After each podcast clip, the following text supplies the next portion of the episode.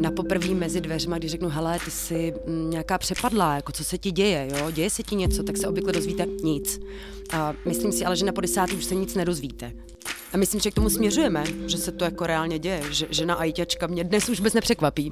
Ale jak když jsem se ptala na posledním kurzu pro veřejnost a chtěla jsem po lidech, eh, kterých tam bylo 20, a chtěla jsem, aby zvedli ruku, kdo z nich naspal včera 8 hodin. Nikdo tu ruku nezvedl. Je taky spousta aplikací, které se dají využívat pro tu svoji duševní pohodu. Právě jste si mohli poslechnout Barboru Pšenicovou z neziskové organizace Nevypusť duši. A jak název této neziskovky napovídá, dnes bude řeč o psychice. V dalším díle Čekytas podcastu si budeme povídat o prevenci duševního zdraví, jak odbourat stres nebo jak nevyhořet. Čekytas podcast. Čekytas. Čekytas, Čekytas, Čekytas. Ahoj, Tady je Honza Schenbauer a naproti mě už u mikrofonu sedí ředitelka neziskovky Nevypusť duši, Barbara Pšenicová. Dobrý den, Barbaro. Dobrý den a děkuji za pozvání. Už jsem v krátkosti představil, co děláte. Můžete to říct uh, vašimi slovy a popsat to více? Tak my jsme, jak jste řekl, nezisková organizace, která se věnuje prevenci, osvětě a destigmatizaci v tématech, které se týkají duševního zdraví, potažmo duševního onemocnění. A když to rozvedete trochu, jaký, jaký klienty hledáte?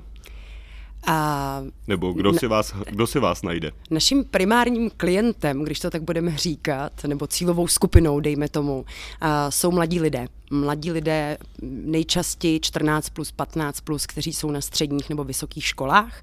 A to proto, že my vycházíme z výzkumů, které říkají, že u 75% lidí, kteří se potýkají v dospělosti s duševním onemocněním, tak se ta nemoc rozvíjela před 24. rokem. To byl vlastně také důvod, proč už na začátku byla jako primární skupina, které se budeme věnovat, vybrána právě tahle. A, a na tu se zaměřujeme prostřednictvím různých workshopů, osvětových kampaní a tak dále ale spolupracujeme nebo snažíme se takhle spolupracovat i s dospělými, kteří vlastně tvoří síť uh, okolo těchto dětí a mladých lidí. Proč právě tahle věková skupina? To určitě nějaký studie nebo? A, ano. Je, právě, že jako, je to... Když jsem byl v tomhle věku, tak se mi nikdo nevěnoval. Hm. To je zajímavý pohled, ano. Já myslím, že se s ním často setkáváme a patří vlastně do, je, do jedné té oblasti, ve které my se snažíme trochu destigmatizovat. A ta doba se výrazně proměnila. A to, co vlastně, ne, nechci říkat, jako, že zažívají mladí lidé daleko větší náročnosti, ale rozhodně se děje to, že se potýkají s daleko více třeba informacemi, jsou, je na ně vyvíjen daleko větší tlak v některých momentech. Stejně jako možná byl na nás nebo na mé rodiče a tak dále v nějakých jiných, ale možná jsme měli nějaké jiné nástroje, jak jsme to zpracovávali. My se vlastně dneska hodně snažíme eh, ty mladé lidi podporovat v tom, aby oni nalézali svoje nástroje, které taky možná trochu musíme nově objevovat, eh, protože jsme je dřív třeba nevlastnili. A s čím se setkáváte u těch mladých nejčastěji? Co, je jejich, co jsou jejich problémy? Uh, tak uh, Nevím, jestli úplně my, protože my v rámci prevence se vlastně ne, že nesetkáváme s lidmi, kteří se potýkají s duševními obtížemi, to setkáváme, ale nejsme ti, kteří je primárně řeší. Na to jsou tu jiné organizace, instituce, ale to, s čím my máme zkušenost nebo co vyplývá z těch výzkumů, je jednoznačně to, že se zvyšuje počet mladých lidí, kteří se například potýkají s úzkostnými poruchami, že se zvyšuje počet mladých lidí, kteří ten tlak je pro ně těžší se mu nějak postavit nebo se s ním vyrovnat. Zároveň dospělí také dost často mývají o něco možná méně času a si některých věcí u svých dětí a mladých, se kterými žijí v domácnosti, všimnout, a, nebo je taky v současné době nějak přetížen ten systém té péče zdravotní, tudíž sehnat tu pomoc taky není tak jednoduché, jako to třeba možná bylo kdysi, nebo možná to nebylo ani téma pro někoho. Co jim radíte? Co jim, co jim říkáte? Jak to mají zvládnout, aby nemuseli skončit, řekněme, u terapeuta? Mm-hmm. a mhm. aby zvládli ten svůj život a měli uh, šťastnější ten krok do toho profesního života. Já doufám, že by nikdo z nich neřekl, že jim radíme, ale uh, myslím, že je podporujeme uh, k tomu, aby uměli to, co se jim děje, pojmenovat a nějak se jim v tom snažíme napomoct, protože to považujeme za velmi důležité, aby někdo u sebe dokázal pojmenovat, že mu nějak není dobře. Aby to dokázal pojmenovat sám sobě a potažmo taky někomu, s kým v tom okolí tráví čas. Rodičům, kamarádům, v rodině, ve škole, kdekoliv, komukoliv, kdo je mu blízký. A pak se taky hodně snažíme o to, aby hledali nějaké zdroje, které jim pomáhají zvládat ty těžké situace, což je taky mimochodem vychází nějak z definice toho, co je duševní pohoda pohoda nebo duševní zdraví. A, což znamená, že bychom měli vědět, co nám dobře nedělá, ve kterých situacích je to pro nás nějak těžký, kde můžeme taky získávat energii potom, když je to pro nás těžký, co nám dělá dobře, a v čem nám je dobře, s kým nám je dobře. To jsou vlastně taky základní nástroje pro to, jak budovat nějakou duševní pohodu a není odlišná oproti dospělým. No, na to jsem se chtěl zeptat, jestli to vnímají jednak ty mladší, ale jestli to vnímají i jejich rodiče. Jak moc je důležitá ta prevence toho duševního zdraví? My si myslíme, že úplně stejně jako prevence jakákoliv jiná. Každou tu prevenci volíme proto, aby jsme se vlastně nedostávali do situací, které už se e, nějak hůře zvládají nebo vyžadují nějaké zásahy intervenční ze strany zdravotního systému a podobně. Tak ostatně všichni chodíme na preventivní lékařské prohlídky, teda aspoň doufám, ke svým obvodním lékařům a lékařkám. A děláme to proto, aby jsme měli nějak Uh, jsme věděli, že nám třeba nic neschází, uh, že třeba existují nějaký kroky, které na začátku, když tu péči potřebujeme, jsou rozhodně menší, než když dojde k nějak těžkým, těžkým situacím. Jo, tak um, když budu mít dneska uh, rakovinu, tak asi nejspíš, když na ní přijdu v dostatečně brzo, v dostatečně včasném stádiu, dá se s ní pracovat daleko lépe, než když na ní přijdu někdy později a budu mít nějaký um, už třeba nutnosti operací. To samé je s tím duševním zdravím. I tam je ta prevence úplně stejně důležitá a myslím, že si to myslí i jako veřejnost, že to vlastně není něco, co tady my říkáme, protože my jsme dělali na jaře výzkum a tam se vlastně potvrdilo, že přes 90% lidí, kteří nám vyplnili ten průzkum, si všichni myslí, že je duševní zdraví stejně důležité jako fyzické. Takže stejně tak by mělo být vlastně věnována ta pozornost i té prevenci samotné. Z pohledu rodiče, jak poznám, že je moje dítě v pohodě a nepotřebuje poradit s prevencí duševního zdraví? Na co se mám zaměřit? Co mám sledovat? Já myslím, že to, jak se to dítě chová, že to je, to je to důležitý. Když je dítě zdravý a v pohodě, tak zvládne um, nějak reagovat na situace, ve kterých se ocitá. To na ty náročné. To pro něj samozřejmě můžou být nějaký známky ve škole, nějaký kamarádský konflikty, vztahové problémy. Tak každý z nás má nějakou baterii, jak ty věci vlastně zvládá, jak k ním jako přistupuje, jak s nima pracuje. A někdo, kdo má to svoje duševní zdraví, nějak, dejme tomu, v nějaký normě, tak je vlastně ten, kdo si s tím umí poradit pro koho ta situace je nějak zvladatelná.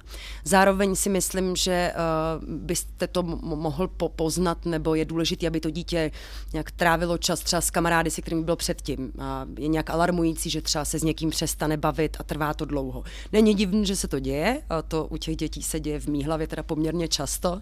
A jsou to poměrně krátký vztahy, které se různě mění a jsou různě dynamický. A takže to, že se dítě přestane bavit s kamarádkou v šestý třídě a druhý den spolu zase kamarádi jako běžná záležitost. Opět bych vycházela z toho, jak dlouho to trvá, jestli to pro to dítě nějak um, snesitelný, jak mu v tom možná jako je.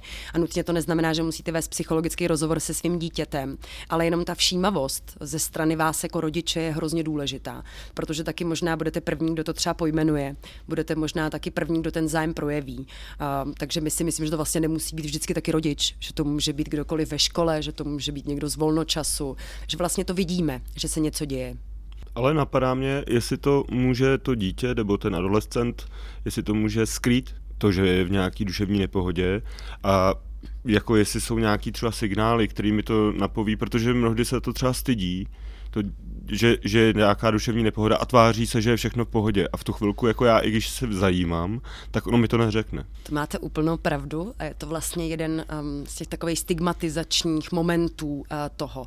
Já si, my si myslíme, že většina těch dětí a mladých, pokud uh, vlastně se nesvěřují uh, ve svých rodinách, tak je to dost často proto, že oni taky nějak cítí, že třeba ani na ty rodiče toho není zrovna málo a i ty rodiče něco zažívají a ty děti jsou u toho. Naší milnou představou někdy bývá, že to nevidí a neslyší. Oni to vidí a slyší, potřebují, uh, abyste um, abyste možná taky chápal to, že ani oni vám nechtějí přidávat jako starosti. A je to pro ně jako důležitý téma. Vlastně být taky nápomocný možná těm svým rodičům v těch těžkostech.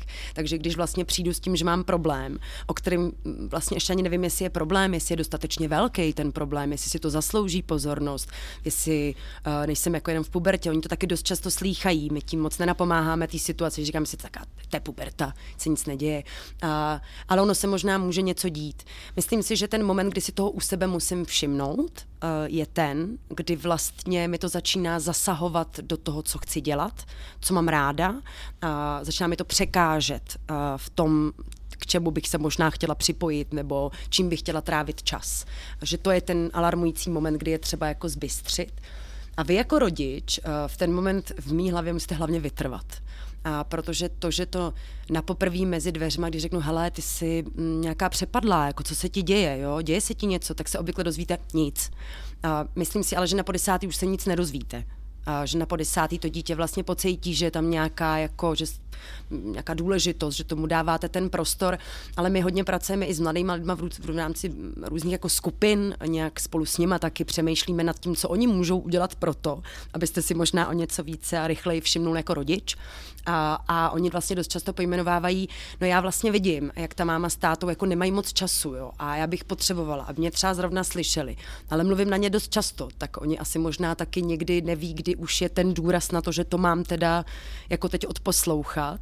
A i oni vymýšlí strategie, jak donutit toho rodiče, že tohle je moment, kdy je třeba věnovat tu pozornost tomu, co říkám. Teďka se zeptám obráceně, jestli ten rodič může tu psychickou nepohodu přenést na to dítě. Je jasné, že mi řeknete asi ano, ale teďka situace. Přijdu domů z práce, měl jsem náročnou, náročný den a je vhodnější, když to dítě je mi otevřené, je vhodnější si s ním o tom popovídat, říct mu, jaký jsem měl problémy v práci, a, říct mu svoje problémy, anebo naopak si to nechat sám pro sebe a nepřenášet svoj, svoji práci v podstatě na svoje dítě a nezatěžovat mu tím hlavu.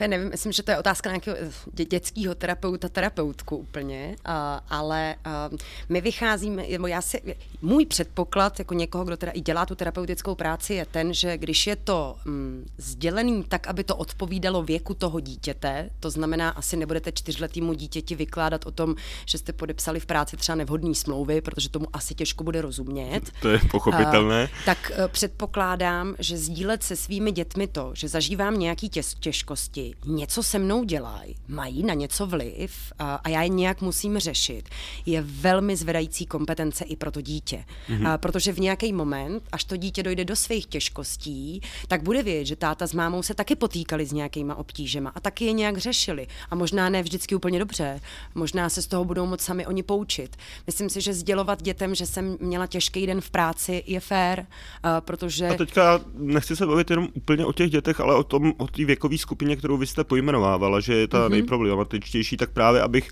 zabránil tomu, že moje dcera nebo syn bude mít uh, problémy kvůli mě, tak jako jestli je vhodnější se s ním o tom bavit, nebo jestli je lepší si to vyříkat jenom třeba mezi rodiči. Já myslím, že je to o podání té pomocné ruky uh, těm dětem. Uh, jo, jo, že vlastně říct, jako, že bychom aby neměli jako pocit, že je toho na nás hodně a proto se na nás pak neobrátí, že to se dá pro mě asi opečovávat nějak, jo. Jako to, že mám těžký den v práci, znamená, že teď asi má pozornost, když mi něco říkáš, není taková, jakou by si očekávala, což je samozřejmě složitá věta, jo, ale když to poběží v té hlavě, a, tak se to dá vlastně pojmenovat jako úplně lidsky mnohokrát jinak. A, a znamená to, hele, já vlastně vidím, že ti něco je, je nějaký prostor, kdy si o tom jako můžeme promluvit, nebo uh, když jsem teda byl dneska v práci, nebylo mi dobře, nemůžeme to třeba odložit na zítřek, jo, že to vlastně se dá dost domlouvat a že i oni poptávají nějaký prostor, ve kterém to můžou říkat. Takže do, do, vím, že třeba v jedných nástrojích funguje něco jako rodinná rada, jo? že se ty rodiny schází, během týdne mají vymezený, což nevím, jak na to budou jako reagovat jiní, jo? pro někoho to zase může být moc autoritativní, vůbec netuším, ale někomu to velmi dobře funguje. Jednou týdně se jako rodina potkáme spolu v neděli u oběda u stolu a budeme si říkat, co nás ten týden čeká, nebo co nás minulý týden naštvalo, nebo pro nás bylo na prd. A je to taky nějaký bezpečný prostor, ve kterém teda pro mě asi můžou potom nějaký tyhle ty věci vylejzat ven. Dalo by se říct, že jsou nějaký skupiny, třeba těch, ty, který vy vzděláváte, nebo kde se snažíte uh, o tu prevenci, že jsou některé, některé skupiny náchylnější k tomu, že tu prevenci potřebují víc a teďka z hlediska třeba, jestli chodíte do škol, tak jestli jsou třeba některý, jakože jestli je rozdíl mezi gymnáziama, uh, učňákama a jestli některý typy dětí nebo mladých dospělých eh, jsou náchylnější k tomu mít psychické poruchy? No, skoro by se teď uh, jako nadhazovalo něco na téma socioekonomický statut a situace v rodinách. Uh, úplně to tak není. A protože každá ta náročnost toho oboru nebo té školy samotné nese svůj tlak na to dítě, nějaký, na toho mladého člověka. Když budete na gymnáziu, dost pravděpodobně se budete potýkat s nějakým velmi výkonovým systémem, který tlačí na vaše dobré známky, což vám na psychické pohodě úplně nepřidá. Zároveň, když budete na učňáku, budete se možná muset konfrontovat s nějakou skupinovou dynamikou té třídy, která může být o něco náročnější, protože ty děti jsou třeba z různých socioekonomických prostředí. A to jsou taky nějaké náročnosti pro ně, které oni tam potom spolu musí vyjednávat. A my vycházíme z toho, že každý z nás jsme mm, jako trochu individuál, jo? Jako, mm, máme nějaké své vlastní potřeby, své vlastní představy o tom, co pro nás funguje a nefunguje. A generalizovat to eh, pro nás třeba úplně nevždycky dává smysl. Takže my jezdíme na střední školy a jezdíme tedy napříč těmi středními školami. A většinou je to dost podobné. Oni potřebují mít to, komu říct, vědět, na koho se mají obrátit a, eh, a vědět, že tohle, co se mi děje, už si možná zaslouží tu pozornost. Jakou roli v tom sehrává škola a tlak na nějaký známky a to, a to všechno, protože předpokládám, že to je velmi stresující prvek. Velkou roli v tom samozřejmě sehrává škola a myslím si, že je si své role jako plně vědoma a že to není zas tak, jako že by toto nevěděli. A škola se taky s tím, nebo školský prostředí se s tím taky snaží jako vyrovnat různými způsoby. Jo. Navyšují se počty školních psychologů, psycholožek, a i když složitě, tak přesto se nějak snažíme dofinancovat právě školská poradenská pracoviště, která vlastně, nebo kde, kde pracují ti, kteří mohou pomáhat s, s těmihle těmi typy obtíží. A, takže o to se jako velmi dobře snaží. Myslím si, že už spousta pedagogů a pedagožek také ví, že známkování je nějakým tlakem tlakem, který je mm, možná zbytečně nepřiměřený. Myslím si, že i ta diskuze se velmi intenzivně otvírá o tom, jestli by nebyly vhodnější jiné způsoby hodnocení, zvláště třeba na nižších stupních základních škol a tak dále. A já jsem hrozná, že ta diskuze vede a myslím, že nejsem sama v tom oboru, kdo to velmi jako vítá. A ale taky je to vlastně dan asi tím, z jaký představy vycházejí ty děti a ti mladí, v jakém prostředí oni doma žijí, co jsou u nich ty hodnoty v rodině, o které se ta rodina opírá. Protože když budu žít v rodině, eh, kde třeba není nutně od začátku dáno, že musím vystudovat vysokou školu a k tomu potřebuji v tom současném systému ty dobré známky a, a bude na to vyvíjen tlak i ze stran těch rodičů, tak to samozřejmě něco udělá oproti rodinám, kde je úplně jedno, jestli budete umělcem eh, anebo půjdete na truhláře nebo truhlářku. Jo, tak i tohle je vlastně nějaký vliv těch nebo představy o tom známkování pro nás. A patří mezi vaše klienti také učitelé, nebo vnímají učitelé tu potřebu jako se chovat nějakým způsobem ke svým žákům, protože když si vzpomenu, když jsem chodil na gymnázium a měli jsme tam opravdu ty staré školy, tak to bylo jako plné stresu. To nebylo v podstatě o ničem jiném. Mm-hmm. A to si myslím, že musel ve mně i zanechat nějakou jako památku. Ano, to, já jsem taky z generace, kde se ještě házela křída a klíče no, přes třídu, jo? A, a bylo to vlastně běžnou praxí. Jsme si taky nemohli dovolit říct vůbec nic v té třídě. A rozhodně mám pocit, že to pro nás nebylo příliš eh, motivační a inspirující v některých momentech. A na druhou stranu to samozřejmě neslo o něco jednodušší prostor asi pro ty pedagogy a pedagožky, protože ta jejich role byla nějak jako dost striktně omezena. Kdežto dnes na ně vlastně klademe ten nárok, že mají být v digitálu, eh, že mají um, všímat si toho, co se těm dětem děje, že se mají skoro věnovat rodinným situacím, že když se u dítěte něco promění, tak by to ta učitelka měla oslovit a měla by se toho dítěte zeptat, jestli se doma něco neděje a tak dále. Ano, klademe na ně tohle a tím tak trochu rozšiřujeme pouze zdánlivě pole jejich působení. A mám pocit, že oni cítí tu potřebu se dovzdělávat, a protože na to ne vždycky, a ne, nemají nástroje, a spíš možná se taky nejsou jistí tou svou rolí, jo, trochu se jí obávají. Je část pedagogů a pedagože, kteří se bojí, že když to pojmenují, tak na ně budou rodiče křičet, protože co si to dovolují a do čeho se to pletou. A I to se ještě stále děje. Jo. A je, je moment, kdy možná budete muset přizvat do spolupráce jinou instituci, která se stará třeba o ohrožené děti a to samozřejmě samozřejmě nějakým strašákem pro celý ten systém, protože to něco dělá v té škole, s těmi rodiči, s tou rodinou, s těmi vztahy, které se tam dějou. A to jsou jako věci, kde bych řekla, že ty pedagogové, pedagožky občas možná ne, nemají ne zastání, to si nemyslím, ale spíš jistotu těch rantlů, jestli teda vychovávám, učím, jsem průvodcem, průvodkyní, jo, že myslím, že se tyhle ty hranice trochu někde stírají oproti těm vzdělávacím, který jsme možná měli my a generace mých rodičů měla za tu výchovnou poměrně jako hodně striktně danou. A, a dnes bych řekla, že v tom tak trochu jako plaveme možná, teď nevím, nerada bych se dotkla, se jako nepohybu ve školství denodenně, tak nerada bych se dotkla někoho, kdo už to vlastně namýšlí dávno mimo nás. Zároveň ale my vzděláváme i pedagogy a pedagožky, dokonce celý učitelský sbory. A, a své nějaké plody to nese spousta z nich jako potřebuje nebo chce ty nástroje, se kterými může pracovat se skupinovou dynamikou ve třídě, mluvit se svými žáky a žákyněmi o duševním zdraví. Možná se jich jenom zeptat, možná jim nevědí, jestli můžou a mají. A možná jim stačí odpověď můžete a máte.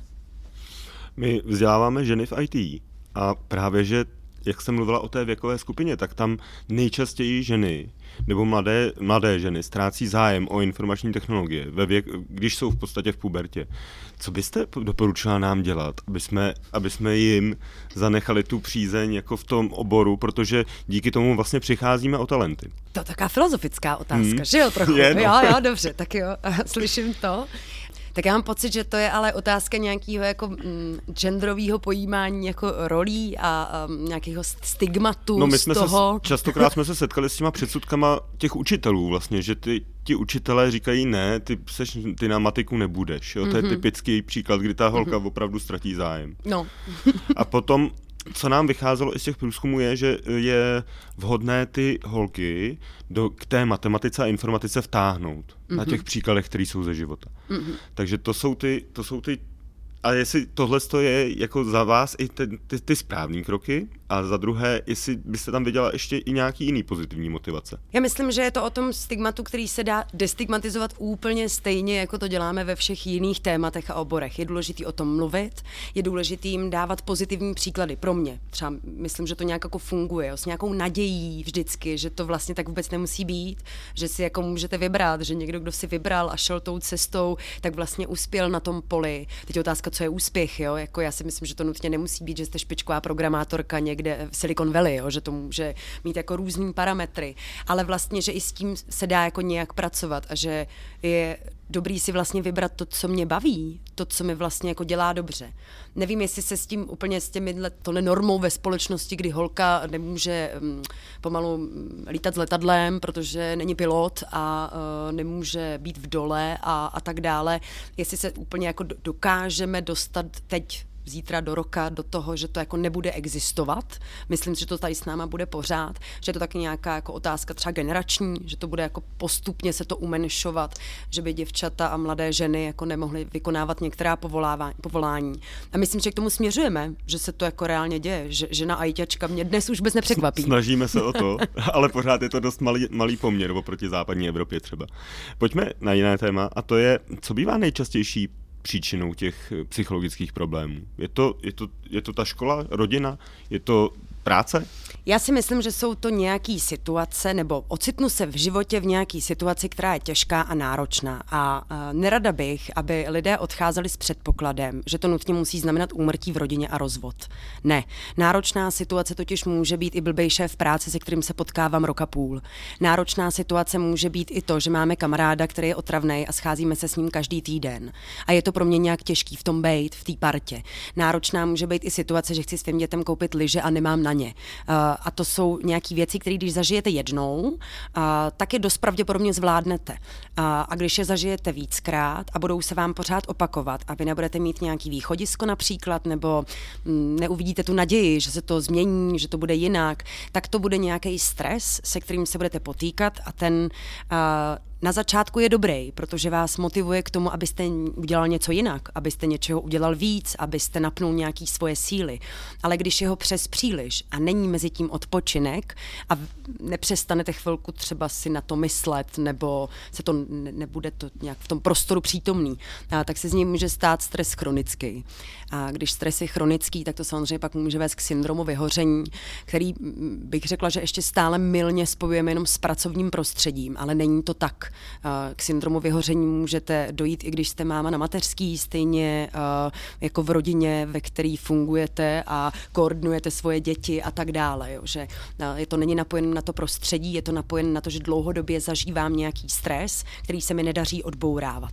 Vy jste mluvila o tom syndromu vyhoření. Kdybyste měla říct třeba pět rad, jak nevyhořet, co mám dělat? Mám měnit práci třeba?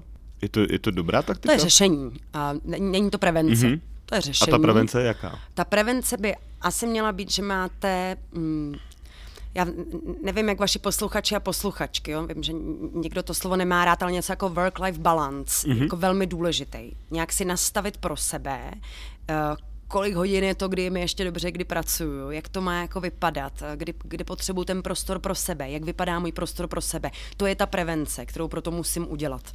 Abych vlastně věděla, že když už budu takhle pojedu a budu tohle dělat pořád dokola, tak dost pravděpodobně mě to někde jako dožene. A to si myslím, že je podstatné. A pak jsou to takové fakt jako běžné věci, my jim říkáme sedm zásad zdravé mhm. psychohygieny. Jo. Jako, že byste měli zdravě spát, to znamená pravidelně, ideálně, jsou jako jednoduché věci, a že byste se měli hýbat na čerstvém vzduchu, což nutně jako nemusí znamenat, že jezdíte na kole 60 kilometrů, ale může to znamenat, že místo toho, abych dojela tramvají, tak dojdu prostě 20 minut uh, jako pod tramvaje pěšky. A mělo by to být o nějaký vyvážený stravě, jo? což taky neznamená, že si nemůžete dát McDonalda a lahe vína, ale uh, znamená to vlastně, že byste to měli asi nějak prokládat nějakým ovocem a zeleninou, což jsou vlastně banality, ale jak když jsem se ptala na posledním kurzu pro veřejnost a chtěla jsem po lidech, eh, který tam bylo 20, a chtěla jsem, aby zvedli ruku, kdo z nich naspal včera 8 hodin. Nikdo tu ruku nezved. A když jsem se zeptala, kdo z nich za poslední týden byl venku každý den, jakože nešel jenom na metro, ale ještě to něčím prolnu, tak zvedli ruku dva. A to je vlastně o tom. Takže my to všichni tak trochu víme. Ale, ale nikdo to nedělá. To děláme. Jak poznat, že jsem vyhořelej? Jak poznat, že mám začít něco opravdu dělat a něco se... Jo, a teďka nemusíme se vůbec bavit o té práci, můžeme se bavit obecně, prostě o tom, že třeba na nějaký úrovni toho stresu, nebo mm, jak, jak prostě poznat, že se, se sebou mám něco dělat, nebo že mám vyhledat tu odbornou pomoc. A já myslím, že si toho většinou stále ještě vždycky všimneme na první dobrou na fyzických projevech. A ty jsou většinou takový, že nás třeba začne něco bolet a nemá to úplně důvod. A hlava, záda. To se poměrně děje často. Myslím, že záda jsou taková jedno z onemocnění, který se dneska dost pojmenovává jako skoro civilizační. A přece děje všude. A pak je to samozřejmě nějaká nespavost. Jo. Špatně se vám usíná. Budím se mnohokrát za noc. Ráno se probudím a nejsem vyspaná. I kdybych naspala 12. To je jako divný to je prostě zvláštní. To tělo jako vlastně by za 12 hodin spánku mělo nabrat nějakou energii. A může to být taky to, že je mi třeba špatně od žaludku a nejedla jsem nic, co by to mělo jako způsobovat. A hlavně se to jako opakuje, jo. Není to jako, že jsem včera něco špatného snědla, tak dneska mi není úplně dobře. A, a pak jsou to další věci, které teda už nejsou třeba ze zdravotních nebo z těch fyzických projevů a to může být třeba, že ztrácím zájem o něco, jo. Jako myslím, že i my v nějakých dobách, kdy toho jako máme hodně, hodně často taky říkám, mám toho hodně, a tak když toho máme hodně, tak um, nechceme jít večer s kamarádama na fotbal nebo na tenis, uh, nebo uh, nechceme jít do kina, uh, třeba vzdáme lísky do divadla, který máme koupený, protože jsme strašně unaven. To vlastně v mý hlavě, když se opakuje moc často, tak je to ten ten alarmující moment, protože já se tím vlastně odstřihávám od toho sociálního prostředí, který dost často pro mě je právě zdrojem té energie. Jako dolejvám jí, jo, to, že jsem s kamarádama, s kamarádkama, nebo trávím nějak čas tím, co mám rád, ráda, tak eh, to mi dobije tu energii. Ale takhle já vlastně přicházím o ty prostory, kde jsem si ji dobíjela. A pak to taky samozřejmě může být tím, že mě fakt nic nebaví.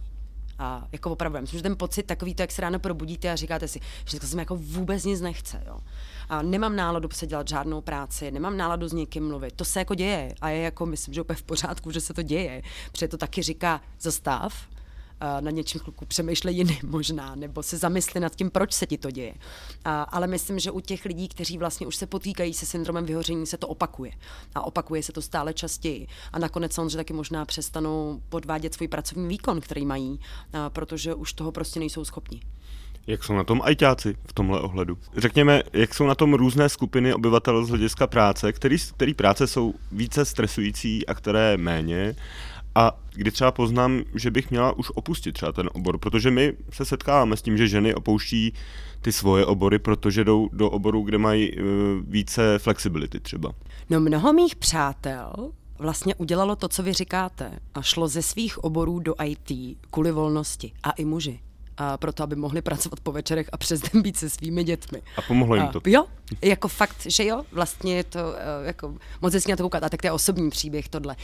Um, já vlastně úplně nevím, jak je to s těma jinýma profesema, protože ono by to opět lákalo stejně jako u těch škol říct, že když máte tlak a výkon a jste vysoko postavený manažer, manažerka, tak dost pravděpodobně inklinujete více k vyhoření. A, ale myslím si, že je to daný hodně tím, co já jako člověk potřebuju za sebou vidět, abych mohla říct, dobře jsem odvedla svou práci, nebo co potřebuju dostat, od toho okolí, abych si to mohla myslet. A nemusí to být dobře odvedla svou práci, ale možná jsem taky v ní užitečná. Jo? A protože si představuju, že když budu hm, jako bagristka, tak uh, asi nepotřebuji, že jsem úplně užitečná, to jsem asi určitě, protože bagristů je málo a bagristek, ale uh, dobře odvedu svou práci, když ta jáma bude mít 6 metrů. Vím já. Je to vlastně dost jasný jo, a taky je dost jasný, za jak dlouho ji máte vykopat. To mi vlastně přijde jako, hezký, bezpečný mantinely, ve kterých mi vlastně taky odpoledne může být dost často dobře.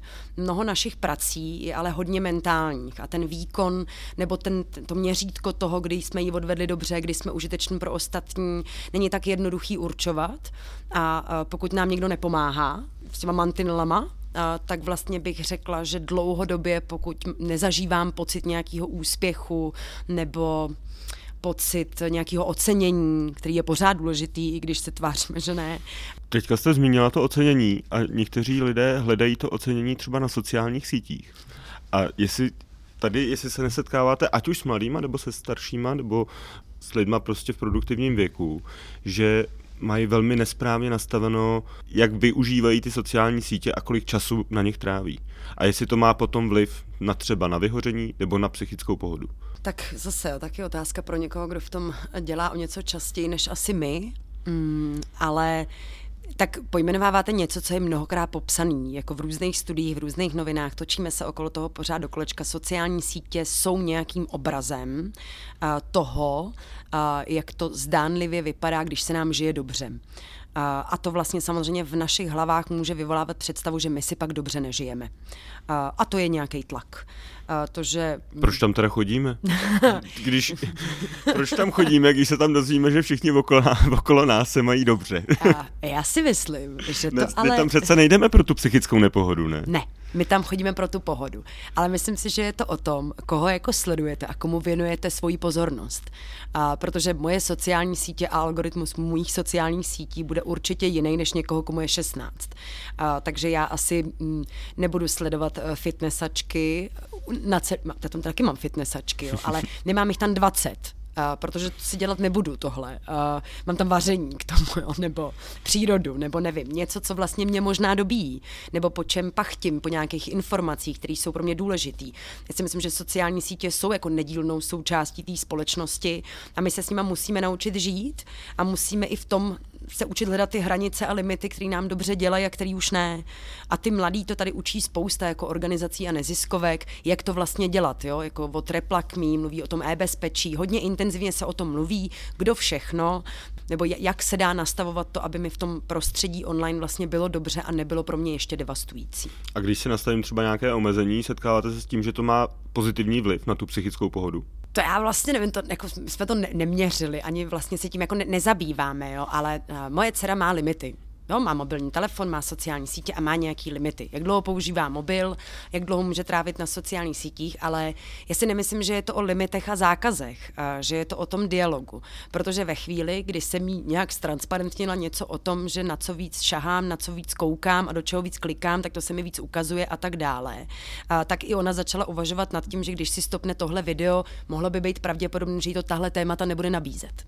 A to je vlastně dobrý. Myslím si, že to je ta digitální výchova a že tak takhle vlastně jako vypadá.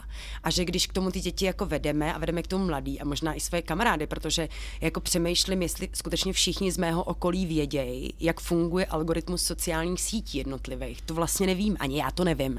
Je to nějaká jenom moje představa. To toho, je jejich know-how, jako. Jo, no právě. Ale rozhodně vím, co mi nabízejí a já jsem to nechtěla. Uh, rozhodně vím, co mi ukazují a není to pro mě. Uh, a to je ten důvod, kdy já si myslím, že stačí jenom interagovat s tou sociální sítí a ona to nějakým způsobem stejně bude dělat asi pořád. Ale minimálně se to omezí. A v tom si myslím, že se to dá zařizovat i směrem k dětem a veřejnosti. Když se setkám s tím, že někdo, buď mé dítě, ale nebo někdo v mém okolí, by evidentně jako mohl třeba najít nějakou odbornou pomoc, mám pocit, že už tam není třeba jenom ta prevence, ale tam může třeba poradit. Jak mu to mám sdělit? Já si vždycky myslím, že nejlíp to funguje otázkou, než konstatováním. Vidím, že je ti blbě, jo? A to taky můžete vlastně to, že vy něco vidíte. Vidím, že jsi smutná, smutný, vidím, že ti není dobře. Mám jako pocit, že se potýkáš dlouho s něčím, co je pro tebe těžký. To nejsou složitý jako věci, to myslím, že může říct každý. A otvírám zase tím ten prostor pro to se o tom bavit dávám tomu druhému nějakou naději, že jsem tu pro něj, jo? Že, že mi to může říct. Myslím pak, že je to o tom, hele, můžu ti nějak pomoct, jako je něco, co bych pro tebe jako mohla udělat. A možná taky ne, možná je třeba si taky uvědomit, že uh, nutně, pová, nutně ten člověk jako nemusí chtít, abyste s ním někam šli, nebo jste spolu zavolali na krizovou linku a tak dále. Ale že možná jenom to, že jste v tom s ním někdy může bohatě stačit a pro něj to může být užitečný a může ho to motivovat k nějakým dalším krokům, u kterých vy už nemusíte být. A když teda se rozhodne ten daný nebo to dítě, že chce teda vybrat tu odbornou pomoc, co byste mu poradila, kam se obrátit a jasně, že může si najít nějakého terapeuta, ale víme, že ty jsou docela obsazení. Tak eh, vždycky je možnost zavolat nějakou krizovou linku. Jsou dospělácký i dětský. My máme na našich eh, stránkách takový rozcestník, eh, kde si můžete najít jako nejenom linky, ale i chaty a tak podobně. Je taky spousta aplikací, které se dají využívat pro tu svoji duševní pohodu. A nevím, jestli můžeme jmenovat. Můžeme, můžeme, můžeme. můžeme. jako my samozřejmě dětem doporučujeme dost často nepanikař, ale mluvíme o FOS, Calm, je jako mraky, jo, který se dají využít a nějak vás vedou tím procesem toho, um, tohle můžete pro sebe teď udělat, můžu vám tady vykládat něco o relaxačních technikách, ale myslím, že se to dá právě všechno najít a ten internet je toho dost plný. A zároveň a si, my si myslíme, že záleží na tom potom, co se k tomu váže, jo? Jestli se k tomu váže nějaký rodinný prostředí, ve kterém mi teda není dobře, a to může být i dospělý, to být jenom dítěti, jo? Jestli zvažuju teda formu i nějaký sociální služby, o kterých vlastně lidi málo vědějí. Oni se obracejí, se vracíme k tomu silnému triu ještě toho psychoterapeuta, terapeutku, ale i ty sociální služby vlastně nabízejí nějakou podporu a doprovázení v nějakých těžkostech. Jo, a myslím si, že spousta z nich by vlastně ocenila, kdyby se na ně ty lidi obrátili. Ale hlavně to chce jako odvahu. Ono to chce odvahu se obrátit na ty služby, protože to stigma je stále velký. A um, my vlastně máme pocit, že náš problém furt není dostatečný na to, aby si tu pozornost zasloužil. Ale i z linek vám dneska řeknou, radši zavolejte než to necháte dojít někam, kde vlastně už se to bude řešit hůř, nebo na to bude třeba víc věcí. Říká Barbara Pšenicová z organizace Nevypust duši. Barbaro, díky moc za rozhovor. Děkuji moc krát. Pokud nechcete vypustit duši, tak mrkněte na pěkně zpracované infografiky na webu nevypustduši.cz. Mějte se fajn a věřte, že IT je budoucnost. Možná i ta vaše. Čekytas podcast. Čekytas.